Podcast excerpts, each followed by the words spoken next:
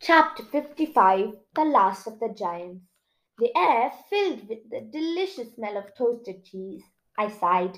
There's nothing like a yummy toasted cheese sandwich after you've been stepped on by a giant. Queen Cozy laid the sandwiches on plates. Then she offered each of us a glass of lemonade. Fresh squeezed, she declared. The giant sniffed his drink. Hmm, anyone can say this lemonade is freshly squeezed. When did you squeeze it? How long did it take you? Did you use a juicer? He asked. The queen of the gnomes turned purple. She looked like she wanted to stick the giant in a juicer. While King Factual calmed the Queen Cozy down, I turned to the giant. You still haven't told us your name, I said. The giant showed us a ring with a falcon on it. I belong to the royal house of Falcon Peak, but I don't have a first name anymore. I forgot it when I lost everyone I loved, he said, wiping away a giant tear.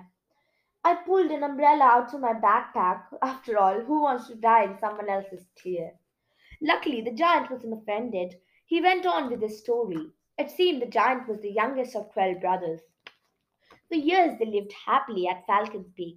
Then one day, there was a terrible avalanche. The family was buried alive in the castle. Only the giant survived. The mother, a mother bear dug him out of the ice and raised him with her cubs. Well, that explained the I Love Honey t-shirt he was wearing.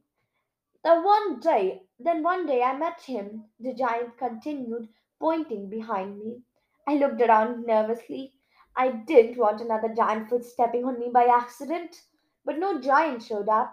Instead, a magnificent falcon appeared. It landed on the giant's arm. I found it with a broken wing, said the giant. When it got better, I set it free, but it wouldn't leave me. We've been friends ever since.